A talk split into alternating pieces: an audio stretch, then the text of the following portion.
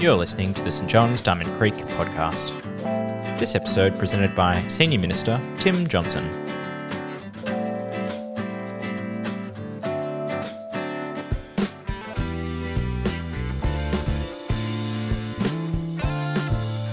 So the reading uh, for today is from Galatians chapter 6, uh, verses 1 to 18.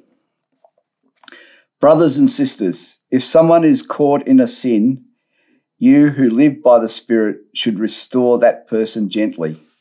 But watch yourselves, or you also may be tempted. Carry each other's burdens, and in this way you will fulfill the law of Christ. If anyone thinks that they are something when they are not, they deceive themselves. Each one should test their own actions.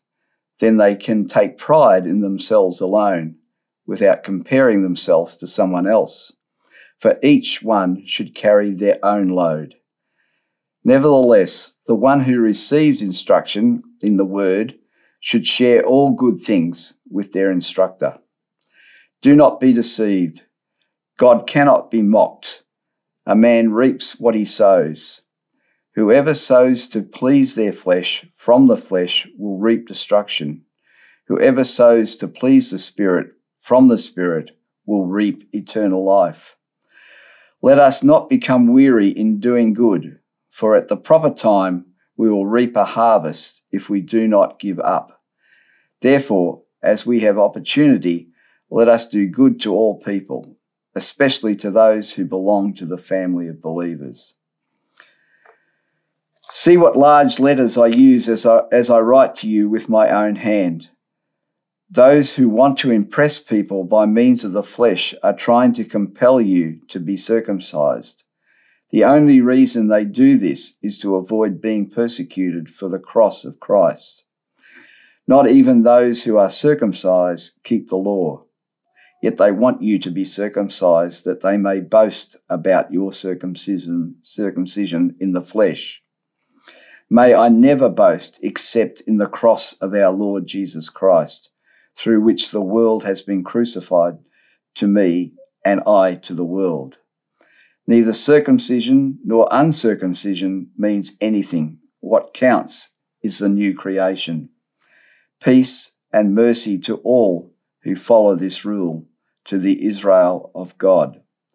From now on, let no one cause me trouble, for I bear on my body the marks of Jesus. The grace of our Lord Jesus Christ be with your spirit, brothers and sisters. Amen.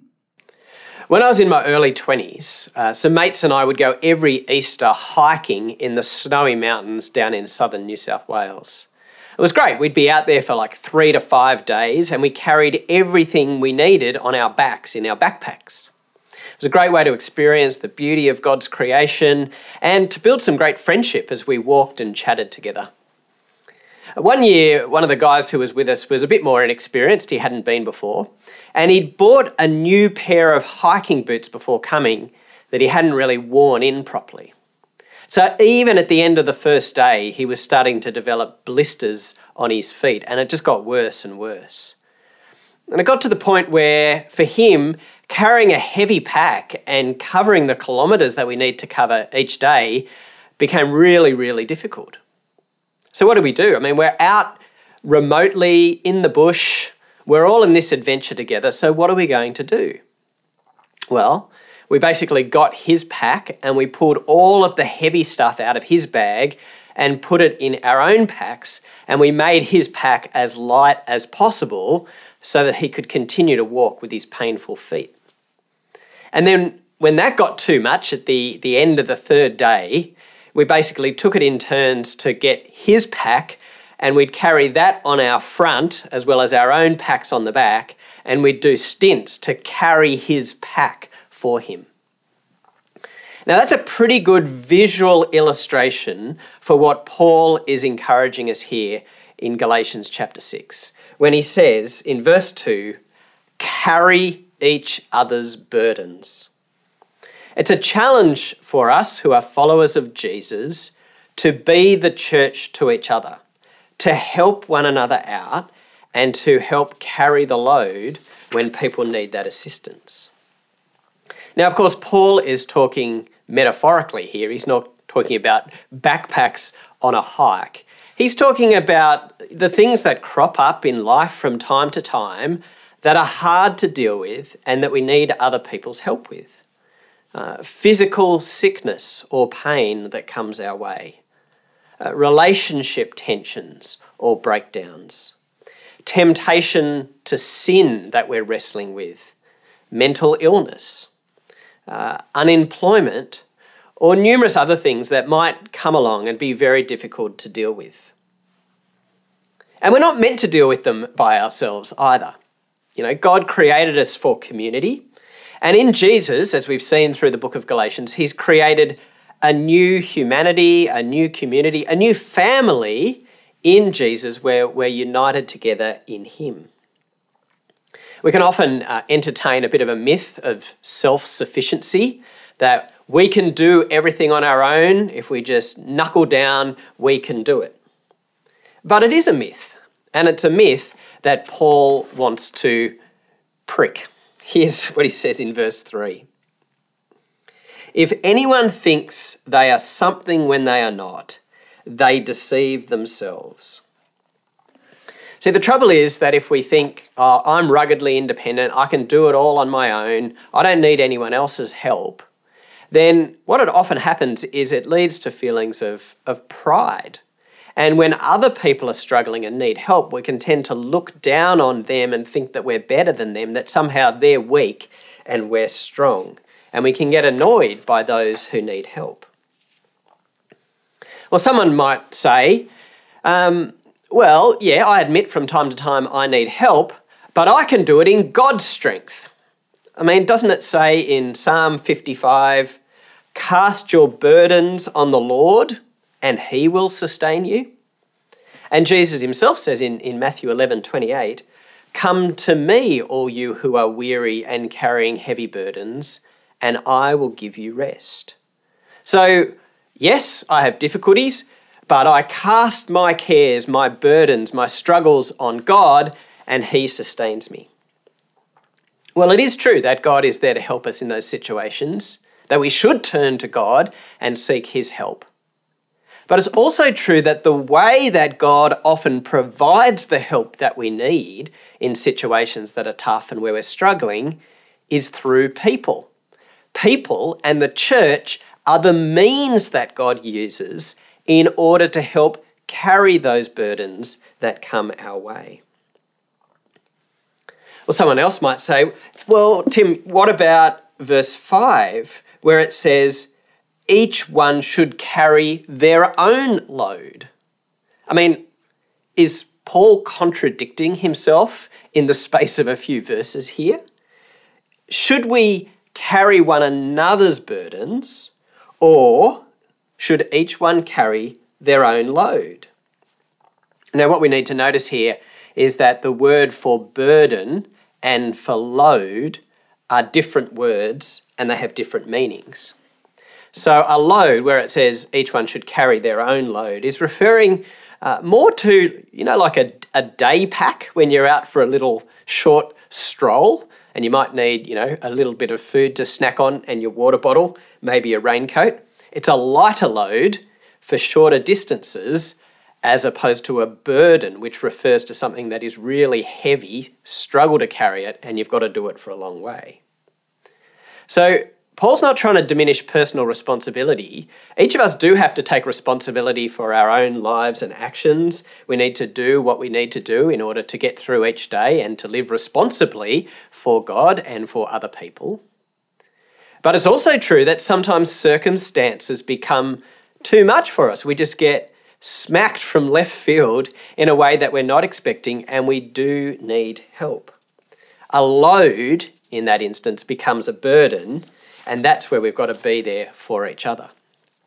Maybe another of my hiking stories will help to illustrate it. Uh, when I was in year 10 at school, I was an exchange student in Canada. It was a wonderful six months of my life. And part of being on exchange at that school was I went on an outdoor education camp way up in the north of Canada. uh, in the snow uh, on this frozen lake covered in snow.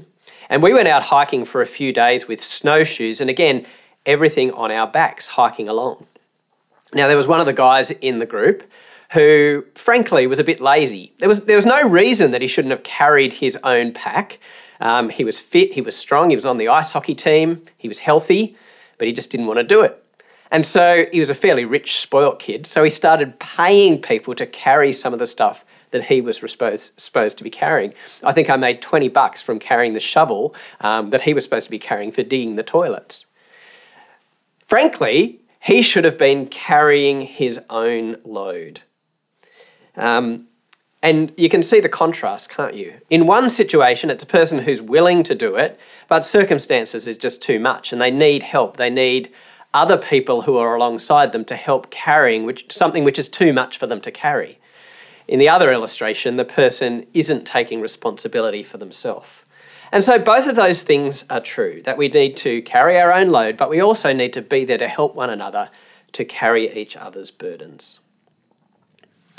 This one another command to carry one another's burdens is one of about 50 commands in the New Testament which use that phrase one another and which refer to the responsibilities that we have to one another as fellow followers of Jesus. So here's some of them. Love one another, be devoted to one another, live in harmony with one another, build one another up, care for one another, serve one another, forgive one another. And there's plenty more where those came from. It's on the basis of those one another commands that we here at St. John's talk about our commitment to mutual care. That all of us, as followers of Jesus, have a responsibility to one another. And in the church, we have to exercise mutual care and look after one another as fellow believers. It's not the sole responsibility of the ministry team, though it is part of what we do, of course. It's not something which is just done by life group leaders or by elected lay leaders, wardens, and parish council, or by a parish, uh, a pastoral care support team. Now, of course, they've got roles to play, they've got responsibilities, but it's something that all of us need to do as we exercise care for each other.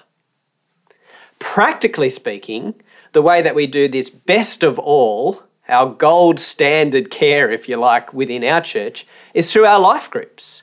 Smaller groups that meet together uh, weekly or fortnightly, where as a smaller group you can know each other well enough to know what are the burdens that people are carrying in their lives. And by being together, you can be there to help carry those loads, those burdens that people have, praying for them, practically supporting them, being there to ask how it's going and to help one another. In verse 1 of this passage, we get a specific example of what it looks like to carry the load of another person. Here's what it says Brothers and sisters, if someone is caught in a sin, you who live by the Spirit should restore that person gently. The burden that is being carried in this specific example is some sort of sin that the person seems to be trapped in and which has become exposed. They've been caught out as a result of what they've been doing. So, in this particular instance, what should other Jesus followers, other members of the church, do for this person who is caught in sin? Uh, should they gossip about what has happened, you know, salivating on the scandal of it all? No. Should they be thankful that, gee, I'm glad I'm not like them, that I don't sin in the way that they do, or at least my sins are hidden at the moment and haven't yet been exposed, or my sins are at least socially acceptable, and so it's not a problem? No. Uh, should they say, oh, none of my business, what they do in their own time has got nothing to do with me, I'm not having I'm not getting involved. No. None of those things. The loving response, the one another response is to step in and to help carry the burden. As it says here, to restore the person gently. Uh, that word for restoring is the same word that's, that's used for fixing a broken arm. If you break your arm, you actually have to put it back into place and allow it to heal. Uh, that's restoring a broken arm, same sort of thing. And the word's also used in the Bible for when the disciples are, are fixing their nets after fishing. They are restoring them to the condition that they are in so that they can continue to be used for fishing. And so the aim here is to restore a person and to bring them back into the fellowship of the church despite their sin. Now, that doesn't mean that what they've done is ignored. It doesn't even mean that there aren't consequences for what they've done. There may well be consequences that they need to work through and restoration and reconciliation that needs to take place. Because sin causes damage, it damages relationships, it has an impact. It can't simply be ignored. But the aim is through all of this to restore the person, um, even if that takes time, even if it's difficult, to restore them into that relationship within the church community. And it's got to be done, notice, gently and humbly. And being wary not to act superior, because we're all sinners saved by God's grace. Uh, and it also mentions that we need to be wary not to be tempted ourselves. Verse 1 But watch yourselves, or you also may be tempted. Notice who it is who has to do the restoring work. It says, You who live by the Spirit. That's not referring to a special class of Christians, some sort of spiritual Christians as opposed to normal Christians. It's not talking about clergy or ministry leaders or elected people. It is everyone who has God's Holy Spirit living in them. Everyone who is a follower of Jesus and has received the Holy Spirit to live in us, to shape us and guide us. Living as a Christian, as we've seen, as Andy reminded us last week, means being led by the Spirit, being in step with the Spirit, being guided by the Spirit. That we live the Spirit way as opposed to the way of our flesh, not just following our own selfish desires, our own wants, whatever we want, we just take, but to actually shape our lives and be guided by the Spirit of God.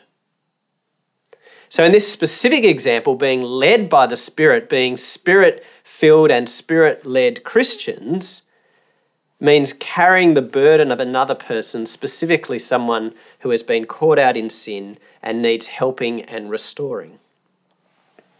So, here's the challenge do you have place to do this sort of thing in your relationships with other Christians? Is there enough trust in your life group that a per- if a person is caught in sin, uh, they're willing to admit that to the group and ask for help and confident that the group is trustworthy enough to gently aim to restore them in that situation? Are you willing to talk about the struggles that you're having with sin with other people who are fellow Jesus followers? Is there enough trust there that they're not going to gossip about you and judge you? That they're not going to simply ignore it and say, well, that's none of my business. But they're willing to step in and say, we're together in this. We're on the same journey together. This, this is something that we're on together. How can we help you in this thing that you're struggling with? You know, there are people in your life group and in your Christian friendship network right around. Uh, people who are watching this digital service with you who are struggling. They're struggling with anger, they're struggling with greed and materialism, they're struggling with an addiction to pornography, they're struggling with idolizing their work or their study. Uh, they're struggling with a dependence on alcohol that is unhealthy and numerous other areas. That's the reality of other followers of Jesus around you and in your networks. Is it your business to help them? Is it your desire to help them? Will you help them? Will you ensure that there's enough trust in those relationships and in our groups to enable this sort of burden carrying to take place? Well, the importance of doing all of this is highlighted in the last section of this passage that I want to focus on in verses 7 to 10, where we shift images, if you like. We shift from the image of carrying heavy loads to a farming metaphor, sowing and reaping. The image is, is pretty simple to get your head around, right? If I plant carrot seeds, then I expect carrots to grow. If I plant zucchini seeds, then I expect zucchinis to grow, right? I don't know that much about gardening, but I know that much. And so too, Paul says that the things that we sow in our lives will result in matching consequences. As he said here, a man reaps what he sows. So if we sow to please the flesh, right? Remember the flesh being those areas of our life which are out of step with God, just doing our own desires for our own selfish sake, then there will be negative consequences that flow from that. In fact, as it says here, you will reap destruction. Wow, that sounds serious, doesn't it? But it's a sobering reminder that we can't keep on living out of step with God and expect that life will be rosy and go well. As verse 7 says, do not be deceived. God cannot be mocked. Right? God is a holy God. God is a God who will call us all to account. And it's foolish to try and trick God and to do things behind God's back. Right? God doesn't have a back. Everything is seen by God, everything is known by God. So let's not fool ourselves and think we can somehow trick God. Instead, we're encouraged here to sow to please the Spirit, right? To orientate our lives in a way where we please God, where we do things His way even when it's costly and hard, where we actively resist the desires that will lead us away from God and align ourselves more and more with God's Spirit and the way that God wants us to do things. We're told here that sowing to please the Spirit will reap eternal life. Now, we often think of eternal life as some sort of future focused life in heaven, pie in the sky when you die sort of thing. But biblically, eternal life is a fullness of life that starts now and does go on into eternity, goes on forever and ever. So, sowing to, to please the Spirit, seeking to align the way we live as God's way, actually leads to a better life now and is a training and preparation for the life that will go on forever. You may have heard this quote uh, from Ralph Waldo Emerson Sow a thought and you reap an action. Sow an act and you reap a habit. Sow a habit and you reap a character. Sow a character and you reap a destiny. It's a good reminder that small things build up and have long term consequences. It's a reminder that living the life led by God's Spirit is, is slow and steady work. You know, every single day we make a bunch of decisions. And each of those decisions may feel inconsequential in the moment, but each one of those decisions shape us. They shape our lives, they shape our habits, they shape our character, they shape our godliness. So, that small decision that you made this morning to resist temptation actually builds a fitness for the future to resist future temptations when they come that your way. Your weekly decision to be generous and to give to God's work, to set aside money each week to give to the work of God, actually builds a habit of generosity in your life.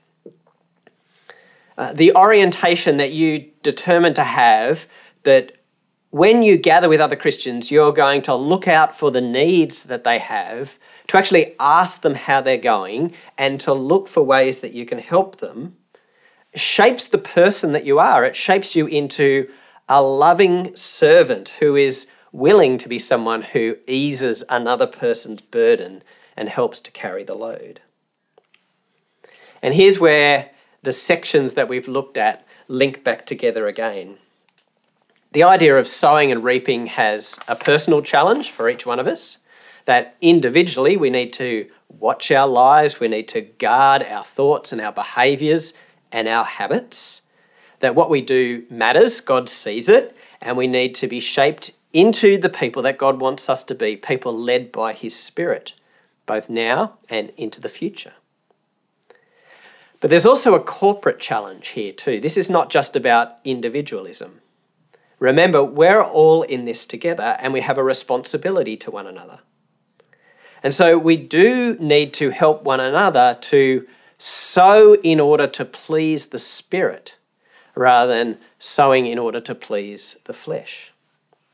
Uh, when we see our brothers and sisters struggling along, getting off track, we need to step in and help them, to challenge them with gentleness and humility to encourage them to fix your eyes back on Jesus, refocus on Jesus, and let's head his way.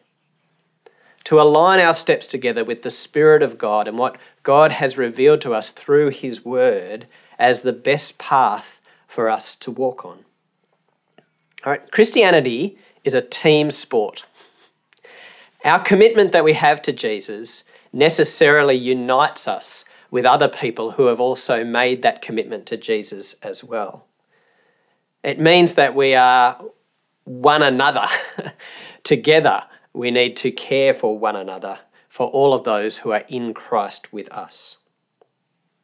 And so, as you watch church along with other people who are watching with you, as you gather with other Christians for life groups, uh, for any sort of gathering, what are the opportunities for you to encourage each other and challenge each other? Where are the opportunities to help each other be led by the Spirit and to walk the way that Jesus has called us all to walk? Where are the opportunities to notice when a person is struggling along and say, hey, let me help carry that load that you're struggling with as my brother and sister in Christ? Where are the opportunities that together we can make sure that everyone makes it to the finish line as we share the responsibility together, carry the load, and sow in order to please God's Holy Spirit and walk in His ways? Thanks for joining us. If you'd like to subscribe to this podcast, you can do so in Apple Podcasts, Google Podcasts, Spotify, or wherever you get your podcasts from. Just search for St. John's Diamond Creek